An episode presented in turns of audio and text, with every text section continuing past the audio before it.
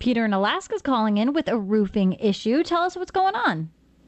On the dark side of my house, actually, in uh, some parts of the sunny house not as bad, but I'm getting moss growing.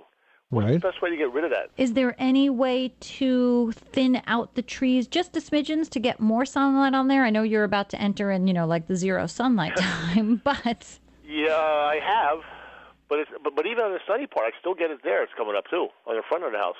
I have a south-facing house, and in front of the garage, you're still getting moss.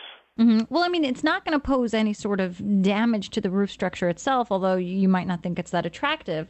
The best way to really get rid of it is with, you know, a mildicide, which could be as simple as bleach and water or a house cleaning product like a Jomax or OxiClean makes one. I always go for bleach and water just because it's what I keep handy in the house and I can sort of control how, you know, tough it is, you know, aggressive, I should say. So you just pour it on there. You kind of pour it on there. I know when I deal with, you know, the trim around my windows on the side of my house that grows moss, you know, I- put some on there, I let it sit for a few minutes. I'll take, you know, a stiff bristle brush that's, you know, more like a boat deck cleaning brush and give it a good scrub and wash it off with water and it really goes away. Now on the roof, you need to be careful because bleach or any of those house cleaners are slippery. So you got to put it on there. If you can do it on a day when the sun's kind of getting to it the best it can, it'll help to sort of help that process. It's just a maintenance thing. Hmm. So just bleach, huh? Yeah, I I think it works. Yeah. Okay. Thank you. You're very welcome. Thanks so much for calling us at one eight eight eight Money Pit.